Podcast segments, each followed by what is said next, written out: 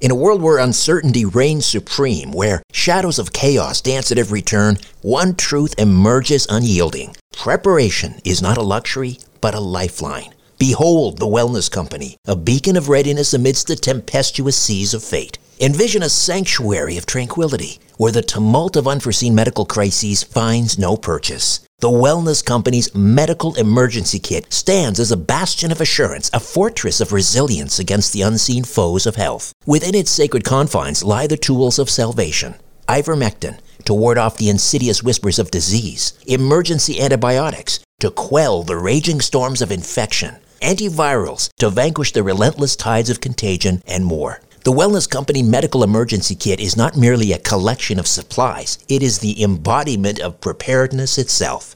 Crafted by the hands of esteemed healers led by luminaries such as Dr. Peter McCullough, Dr. James Thorp, Dr. Harvey Risch, and Dr. Drew Pinsky, this kit stands as the pinnacle of safety, the zenith of prevention. These truth seeking doctors have forged a testament to vigilance, a testament to the unwavering pursuit of well being. Embrace the certainty that comes from being armed against adversity. Embrace the Wellness Company, for in its embrace lies the promise of resilience, the promise of a brighter tomorrow amidst the chaos of today. Don't wait for the next crisis to strike. Visit twc.health forward slash strange planet and use promo code strange planet for an exclusive 10% discount. Prepare today and rest easy tomorrow. When you need mealtime inspiration, it's worth shopping Kroger, where you'll find over 30,000 mouthwatering choices that excite your inner foodie. And no matter what tasty choice you make, you'll enjoy our everyday low prices, plus extra ways to save, like digital coupons worth over $600 each week. You can also save up to $1 off per gallon at the pump with fuel points. More savings and more inspiring flavors make shopping Kroger worth it every time. Kroger, fresh for everyone. Fuel restrictions apply. Another day is here, and you're ready for it. What to wear? Check. Breakfast, lunch, and dinner? Check. Planning for what's next and how to save for it? That's where Bank of America can help. For your financial to-dos, Bank of America has experts ready to help get you closer to your goals. Get started at one of our local financial centers or 24-7 in our mobile banking app. Find a location near you at bankofamerica.com slash talk to us. What would you like the power to do? Mobile banking requires downloading the app and is only available for select devices. Message and data rates may apply. Bank of America and a member FDIC. Richard Syrett's Strange Planet. Following the truth wherever it leads. Exposing evil and corruption and the secret machinations of powerful elites. Revealing the high strangeness beneath the surface of our supposed reality. Coming to you from the Great White North and his studio beneath the stairs. Here's Richard. Welcome once again to another episode of Strange Planet. Thanks for sticking me in your ear. And if you'd like to get deeper into Strange Planet, you might want to consider becoming a premium subscriber. All you need to do is click on the link in the episode notes, strangeplanet.supportingcast.fm, strangeplanet.supportingcast.fm. There are three monthly programs or tiers to choose from. You gain access to commercial free listening, bonus episodes, and a subscription to my monthly newsletter, Inner Sanctum, strangeplanet.supportingcast.fm. All right, on this episode, the alien abduction phenomenon and the motives of the aliens. What do they want? We're going to get into that with Karin Wilkinson. She's the author of a brand new book called Stolen Seed Evil Harvest. Karin's a regular writer contributor to our good friend L.A. Marzulli's monthly newsletter, Politics, Prophecy, and the Supernatural. She's a wife, mother, grandmother. She worked in the software industry for many years before leaving to raise her family. And for as long as she can remember, she's been abducted by non-human alien entities, possibly hundreds of times. She's seen many UAPs throughout her lifetime and suffered emotional and physical ailments and had surgeries due to the things that they did to her. Karin Wilkinson, welcome to Strange Planet. How are you? Hi, thank you so much for having me. I'm doing great. I'm very happy to be here. I'm thrilled to be on your show. Thank you. So, this is the question that everybody wants to know. Mm-hmm. Uh, and I, I've talked to probably close to, a, I'm guessing, ballparking at 100 uh, abductees um, through my radio and podcasting career. Some don't want to be called abductees. They claim, you know, they just say they're experiencers or contactees. Um, and they have differing views on, on what they believe these beings want. What do you think they want? You know, that's a really good question. I think they want a lot of different things. Um, I think they want to utilize the population, the human and animal population for experimentation. I think that they are utilizing the human population for a breeding program, which I was a part of. Um, beyond that, I think, you know, I do not feel that they're benevolent, the ones that are abducting people. Um, I'll say that right off the bat, um, because the things that happened to me and that have happened to my friends and the people I've talked to certainly are not kind uh, or loving or wonderful. It's not. It's not love and light. That's not what's happening here. And is there a? Can you sort of project out into the future? Like, is there an ultimate goal that they have uh, for this experimentation and and hybrid program? What is the what is the end game? You know, my take on the end game is that they are building an army of of uh, followers of people whether it's humans whether it's hybrid beings. Um, from a biblical perspective i you know satan's outnumbered two to one and the late dr chuck missler used to say he's building an army and that's what they're doing and i 100% agree with him that they're working to create hybrid beings like they did in genesis 6 in the bible and working to perfect that so that they are, you know, hard to tell from a regular human. So this has been ongoing for you, um, what, for as long as you can remember? Yes, as long as I can remember. My earliest memories are of being abducted, being a scared little kid, going to bed at night, wondering, you know, where can I hide? Is there anywhere I can hide? They can't find me. But there was nowhere I could hide. They always found me. And just being terrified every night to go to bed. Are they coming tonight? You know, and we didn't know what they were. You know, back then, I mean, I'm not as young as, as I was. But back then, we didn't have the words to describe them. We didn't know what they were. There was no, there were no TV shows. There were no, you know, um, social media. We didn't have the internet that we have today. So we didn't have any reference for what was happening, those of us being taken back then. And it was terrifying. Was there a typical or is there a typical abduction scenario? Do you go through the window, through the ceiling? How does it happen? Absolutely. As a child, um, and at night, the first thing that would happen is you would feel before they even showed up, you would just feel almost an evil presence. You'd feel just everything changed. Um, if the, we were in the country and the cicadas and the crickets were going, they would stop. It would get quiet.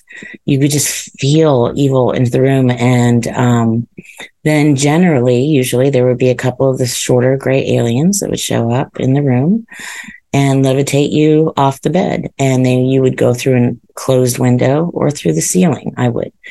And for me, when you get close to the ceiling or the um, window, you feel this vibration in your body just picking up and it feels like you're in a just a million bazillion little pieces, right? Almost like your body's made out of ball bearings or something.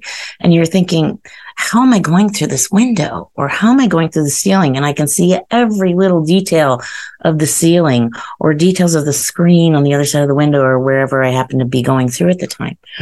And, you know, as a small child, you don't, you can't get up to the ceiling to see things like the little curls in, there was a wallpaper on that ceiling and you could see how it was a little bit um, browned and it was a little bit curled, or I could see the bugs in the light fixture, you know, it, things that you can't see from the floor. And then things in the house would just get further and further away. And at that point, generally, they would kind of black you out, turn you off as the normal, as people say. Um, and you the rest of it you wouldn't remember. But often I was awake for the whole thing and remembered what they were doing. Um, can you can you tell me what they were doing? Um, you know, as much as you can comfortably relate to me. Yes, absolutely. It was different. You know, every time would be different. And during different times of my life, it was different. When I was little, they did a lot of, you know, looking at me, checking my body out, my spine, taking blood or skin samples or things. I didn't know what they were. It looked like x ray machines or needles. I still to this day have an issue with procedures I have done that require big needles because as a small child, that was just very horrifying, you know, to go through those things. Um, so all kinds of just experiments or, you know, uh, keeping, watching me, figuring out, you know, my genetics, things like that. I guess genetics, I wouldn't know that at that age, but, you know, taking blood samples and things like that. So they did a lot of experiments on me as a young child. And sometimes I would just be walking around or sitting with other children playing you know, some of the children were very messed up, didn't look human and weren't right, like kind of kind of hitting the sides of their heads or being very quiet or crying or or what have you. And um, how much of, uh, of what was going on were your parents aware of? None of it because I was warned to, you know, for for two one first we didn't have we didn't know how to say who they were. I called them the little ones that came to get us um, or the ones that came to get us, depending. Um, and we were threatened and warned not to talk about it. They showed me screen memories of my family members being beheaded or being hurt or being killed. And when you're five or six years old, that's that is just beyond what your little psyche can handle, you know? And so you're quiet and you're compliant. And I learned to just be quiet, be compliant, and accept what was happening to me because I didn't want to hurt my family or my friends. I was terrified. How did you function though after the, after an abduction experience? How do you just get up and go to school and and whatever? How do you function at that age? Barely is the answer. Barely. Um, I was withdrawn at times. I was they found me when I was five or six years old, huddled in the corner of a bathroom stall, just rocking. You know, I just lost it. I, you know, and then eventually your brain kind of takes over and compartmentalizes to the point that you just you put it somewhere else the same as anyone else who goes through a tragic situation you know when it's just so hard to handle you you find a way you're brain, your body finds a way. And I just completely separated it from my life and just, if I could pretend it wasn't happening, then I could pretend I was a normal kid. So it was pretending I'm normal, which I wasn't, but I tried. When did you first start to share or confide in someone that this was happening to you? I didn't. Not until recently. Not until the last couple of years. I had had a, a near death experience that I like to call a near life experience. And I write about that in the book. And it was an amazing experience, but it came with a lot of PTSD. And so I went through therapy for that PTSD. And what it actually did was help me deal with this and the lifetime of abductions. And I learned to be able to just deal with it and be able to think about it and realized I need to get this off. I need to get this off my chest. I need to get this out there. I need to, I don't know what I need to do with this, but I need to do something. And I had renewed my Christianity at that point in my faith, and I felt led to LA, Marzulli. And so I, we ended up in the same place at the same time. And I told him my story. He listened. I never thought anyone would listen. You know, it was the most freeing thing I have ever done and the most terrifying at the same time. I'm like, here I am telling the story I have bottled up my whole life. I was afraid to tell my husband. You, I tried to tell people once or twice. They just blew it off and laughed and thought I was, you're drunk or you're drinking or you're crazy or what are you talking about? Ha ha, and move along. And then I learned, okay, I'm not going to do that anymore. Um, but LA listened and he understood what I was talking about. And he told me I wasn't alone. And my whole life, I couldn't even look at UFO movies or books or podcasts or YouTubes or anything because it was too triggering and too terrifying. Like the when Whitley Strieber's book came out, I saw the cover of that book. I just about had a heart attack. I probably peed my pants a little. I'm just saying it was bad. Um, and I, you know, I realized I have a problem. I got to figure out how to deal with this.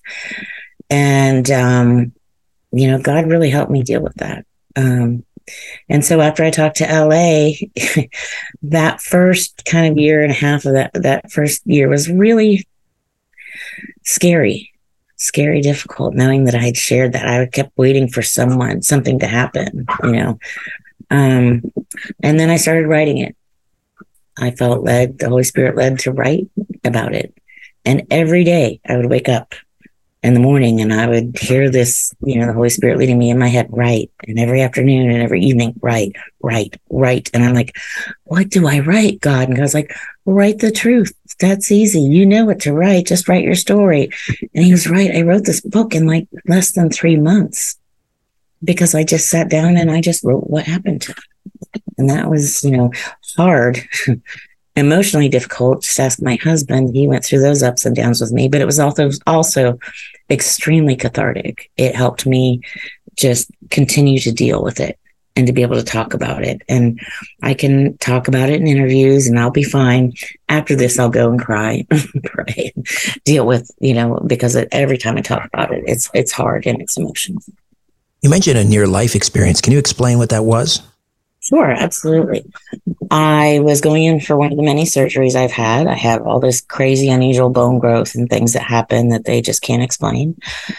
And, uh, but prior to surgery, I was in the operating room with a couple of IV ports in, but I was not hooked up to anything yet, not hooked up to IVs.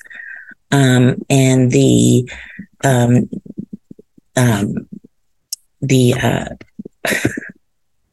the woman came in to give me the sedative, the um, and um, she had a pocket full of syringes, which was really weird. And I only saw her, I saw her before that. She came into the pre-op room and then she came into the surgery room and she put this needle into my IV port, pushed what was supposed to be a sedative and turned around and walked out of the room. Didn't say, are you, how's it feel? Are you okay? Nothing. She gave me a paralytic and I died on the table with no one around me. And uh, it was terrifying. And it was like drowning, but not being in water. I couldn't breathe. I couldn't move. I couldn't signal for help. Um, and uh, it was that's where the PTSD therapy came in because that was just because I still had to have surgeries after that, you know, and I was like, I can't keep, I can't go back in there. Who was um, she? Do you know?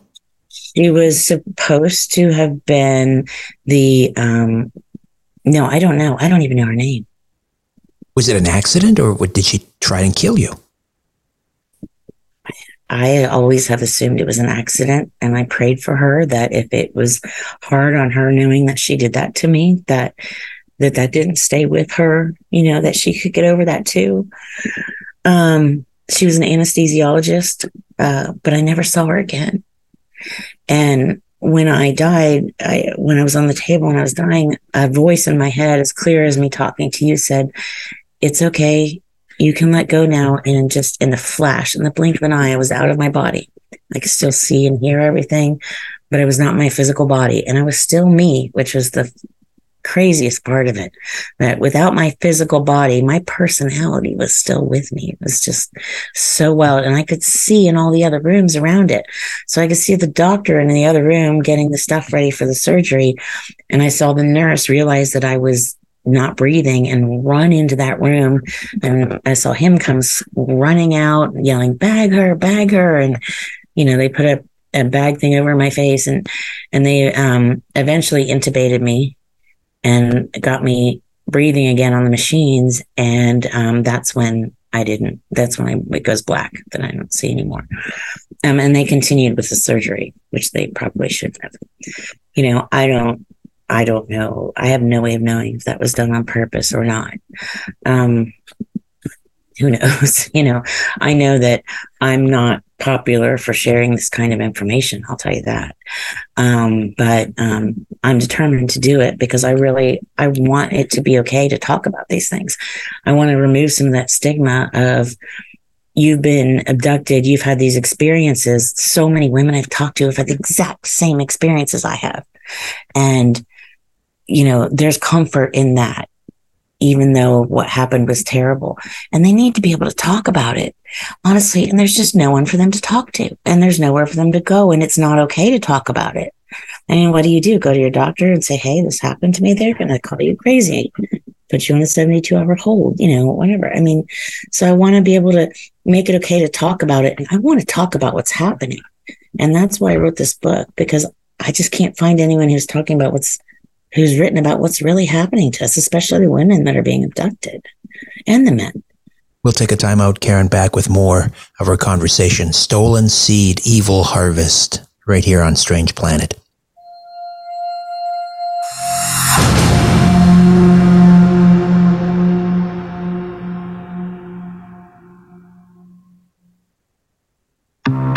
As you're staring up at the night sky, ever wonder who's staring back? You're listening to Richard Syrett's Strange Planet. Karin Wilkinson is the author of Stolen Seed, Evil Harvest, regular writer, contributor to L.A. Marzulli's monthly newsletter, Politics, Prophecy, and Supernatural, and a, a lifelong alien abductee. Um, we just been kind of talking around it about what happened to you. You were raped by these beings. You write. I was, yes, I was. And that was really hard to write about. And it's even harder to talk about. Um, so some of that, you'll have to excuse me if I can't talk about that as much, but um, it's very triggering for me and it's very hard as a victim of that. But um, the hardest part of it was that I was I was pregnant and I didn't know that it was from them. You know, I, I was married at the time and and um and uh about three months along I started to f- feel bad. I had, you know, my stomach hurt really bad, but I hadn't passed anything. I hadn't passed a baby or anything. And um, excuse me. And um I went into the hospital and uh, there was no heartbeat and they did an ultrasound and there was no baby. And they did a dnc and there was no fetal tissue. And that doctor said to me ma'am are you sure you were pregnant?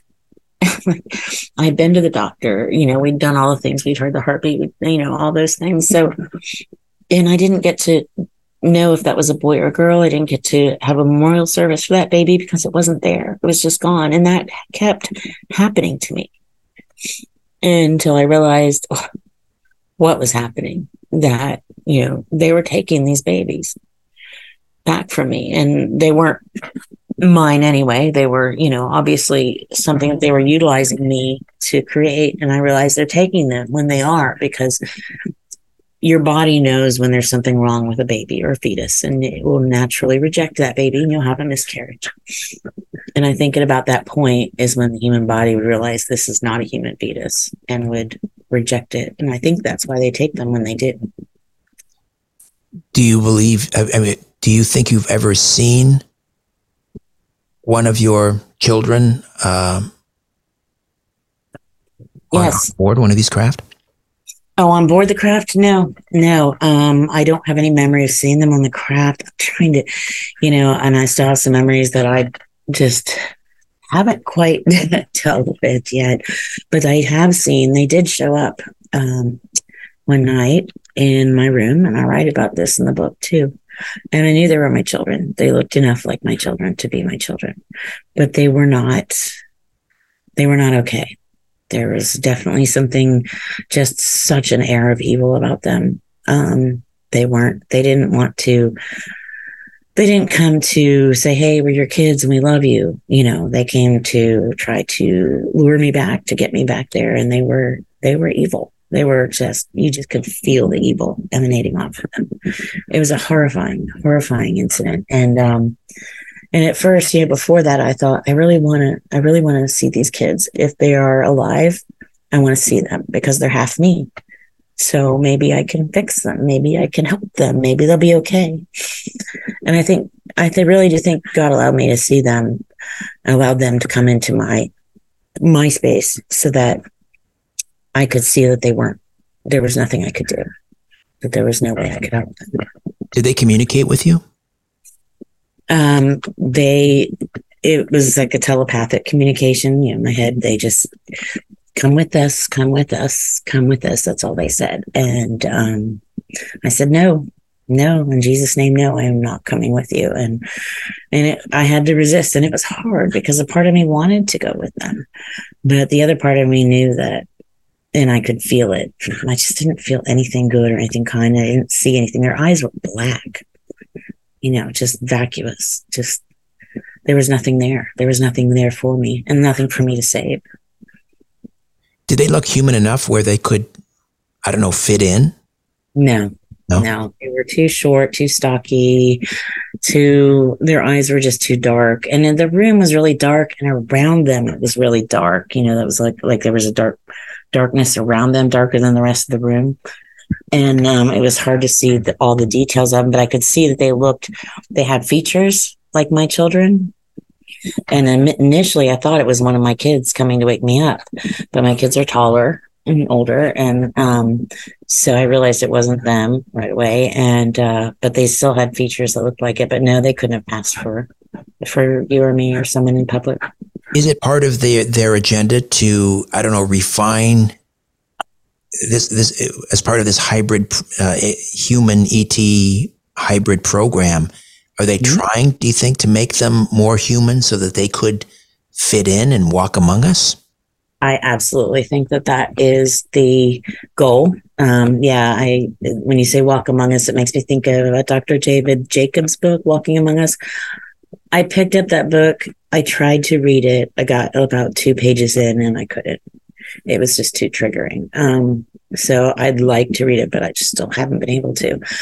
Um, but I absolutely believe that that's what they're doing. It goes back to you know Dr. Chuck Missler saying they're you know trying to build an army they're outnumbered and this is this is one of the ways to do it and it's one of the ways to deceive people too because you know if you can't tell the difference then you know you're not going to know and if they're there to deceive and to lie and to you know then that i think is the ultimate goal what is ectogenesis Oh, ectogenesis is something that we're doing today, and and it's what I believe they do. What I've seen them doing on um, when I've been either in the ships or underground. Um, it's the ability to bring a fetus to completion outside of a natural womb.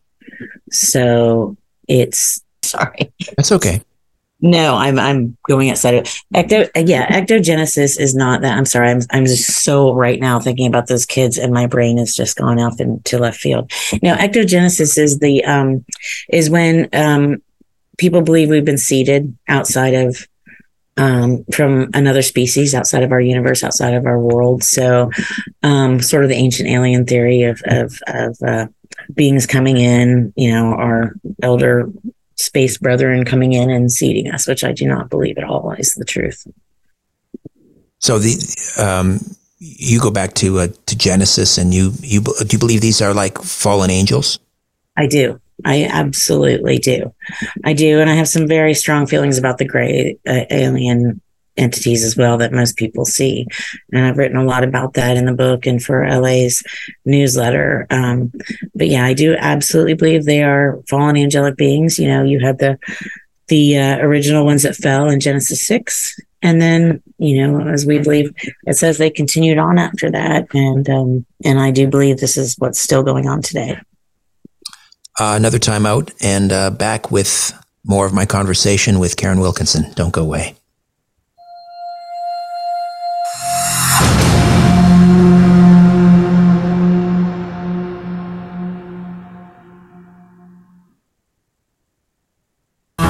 Truth will set you free. Free, free.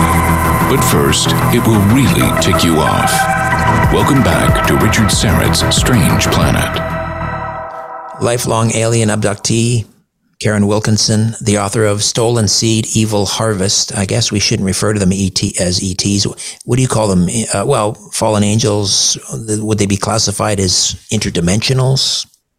It's hard to say. Yeah, you know, we're we were born for and designed for the earth the way that it is now. But these entities, you know, God created them before us. That is, you can find out about that more in the Bible and all kinds of extra biblical texts and ancient texts and scrolls and things.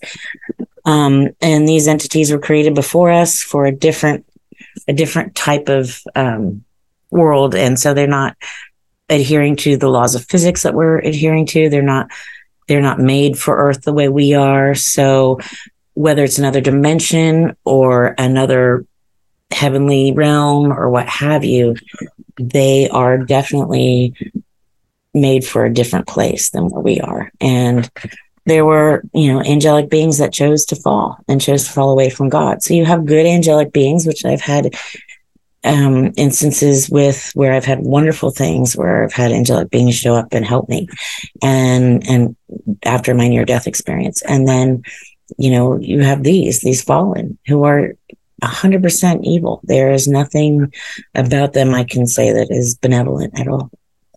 Why, why, and I've, I've spoken to many, many abductees who, well, they don't, again, they don't like that word. They think these are our space brothers and, uh, you know, they're, they talk how loving these entities are and they're films about you know how we're destroying our planet and they're here to help us and so forth.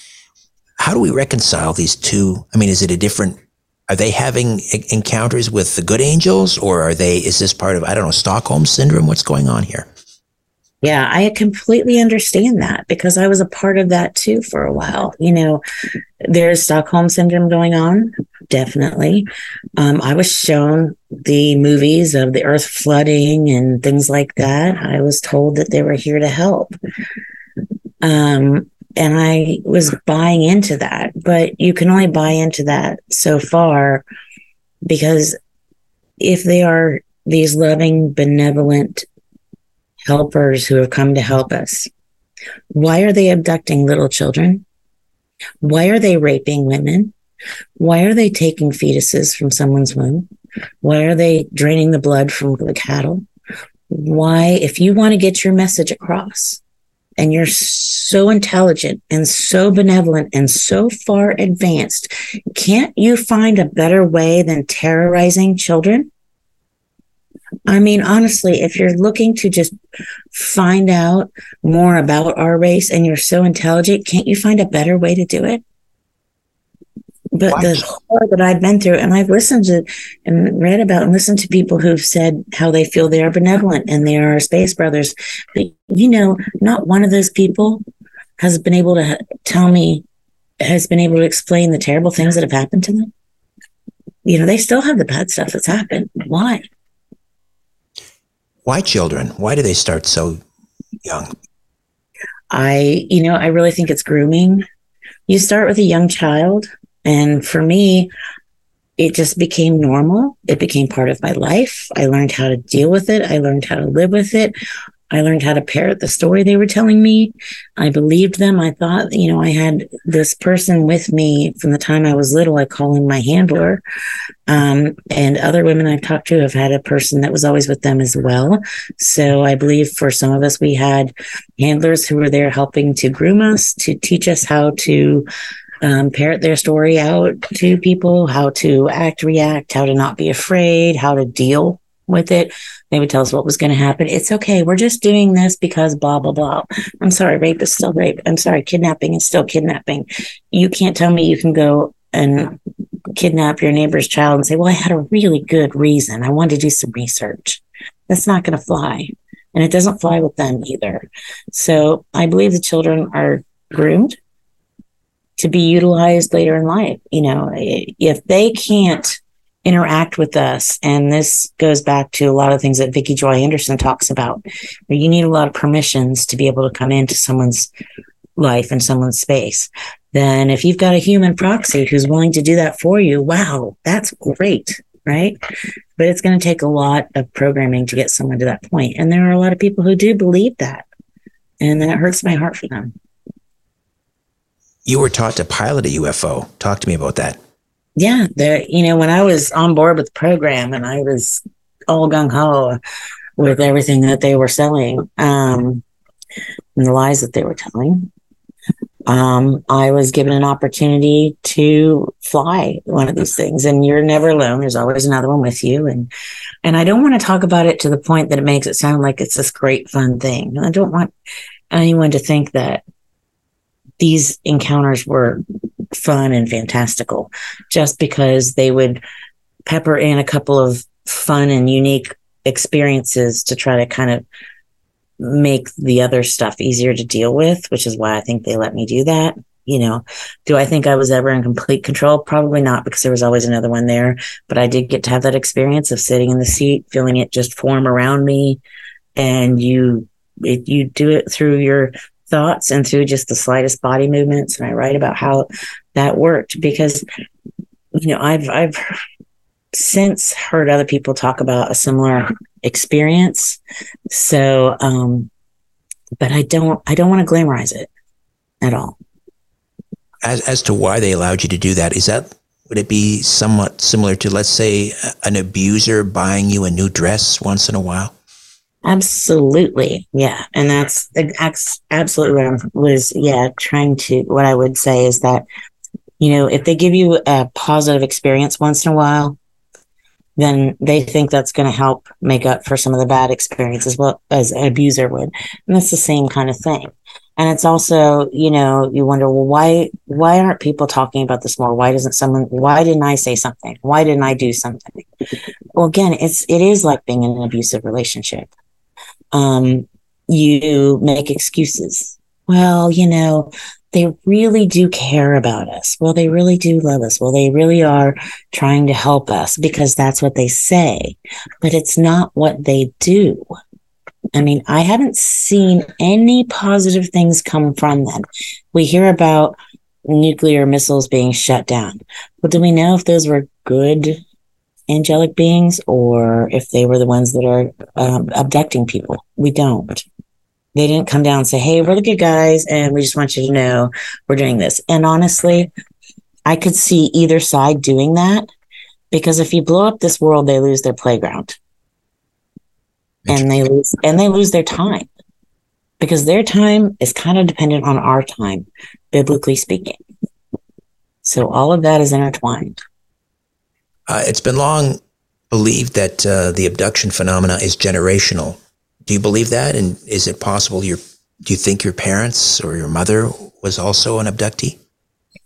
Um, I do believe it's generational, and I can't speak for the members of my family who are still alive, so I won't do that.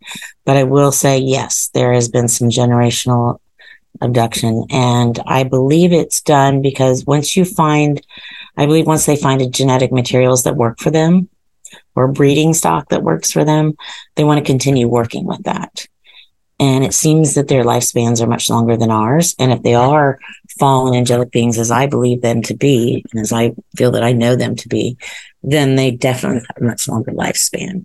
I can tell you that the handler who was with me, um, that's just a nice word for it because I don't want to say what I really think. Um, he never seemed to age. And I aged quite a bit. Um, did this eventually stop, or are you still experiencing abductions?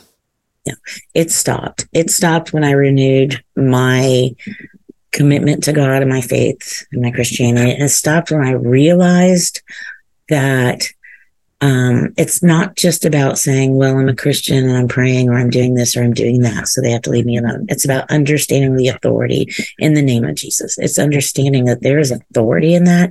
And when you speak it with that authority that you've been given through, through you from God, then, then it works. And then they can't touch you anymore. And not that they haven't tried because they have come back and they have tried. And I have had crazy things happen since I've done this, but they can't they can't hurt me and they can't take me and they can't touch me. They can get this close, but they can't, you know, they get right up in my face, but they can't they can't hurt me anymore. Uh, would you recite the Jesus prayer or how do you stop them? I just call in the name of Jesus and I say, In the name of Jesus, you cannot touch me and you cannot hurt me and you cannot have me. And I tell them to leave in the name of Jesus and rebuke them in the name of Jesus. L.A. likes to say, rebuke first, ask questions later. 100% agree. You see something, you see a ship, you see something, rebuke first, ask questions later. and you see them they come into your room and they what they turn on their heels and they leave right now they they don't come in anymore but they'll come to the window um yeah so they haven't they can't come back in they can't cross my threshold anymore they've tried they can't come across the threshold so that is one thing i like to thank you vicki joy anderson for all the wonderful things that she's written because that really helped me as well um, I met her right after I met LA, or I found in her book through LA, and we became friends. And she's got just amazing, amazing, helpful stuff in her book. It's just right. The, idea of threshold covenant. Yes, absolutely. So she's, it's like the modern vampire narrative that they can't come in unless you invite them. Yes, and you know, yeah, they're all working in the same rules under the same rule book. They're all, no matter what they are, what type of being you think you know that they are they're all operating in the same under the same rules and under the same restrictions um, you mentioned um, you mentioned Roswell and 47 of course which we're mm-hmm. so familiar with and also right. Greada Treaty of 1954 mm-hmm. uh, what are those two well, first of all what is the Greada Treaty of 54 and what does it and Roswell have to do with alien abductions Right. Um, I bring those up because for a lot of people, the first time they heard about anything like this, the first thing they hear about is Roswell. I bring that up because it's one that for many years was everyone said, oh, it's a hoax, it's not true. And now we know, and the government has come forward and said, yes, these things, you know, things did happen. Well, they have not given us details. At least they've admitted that something happened.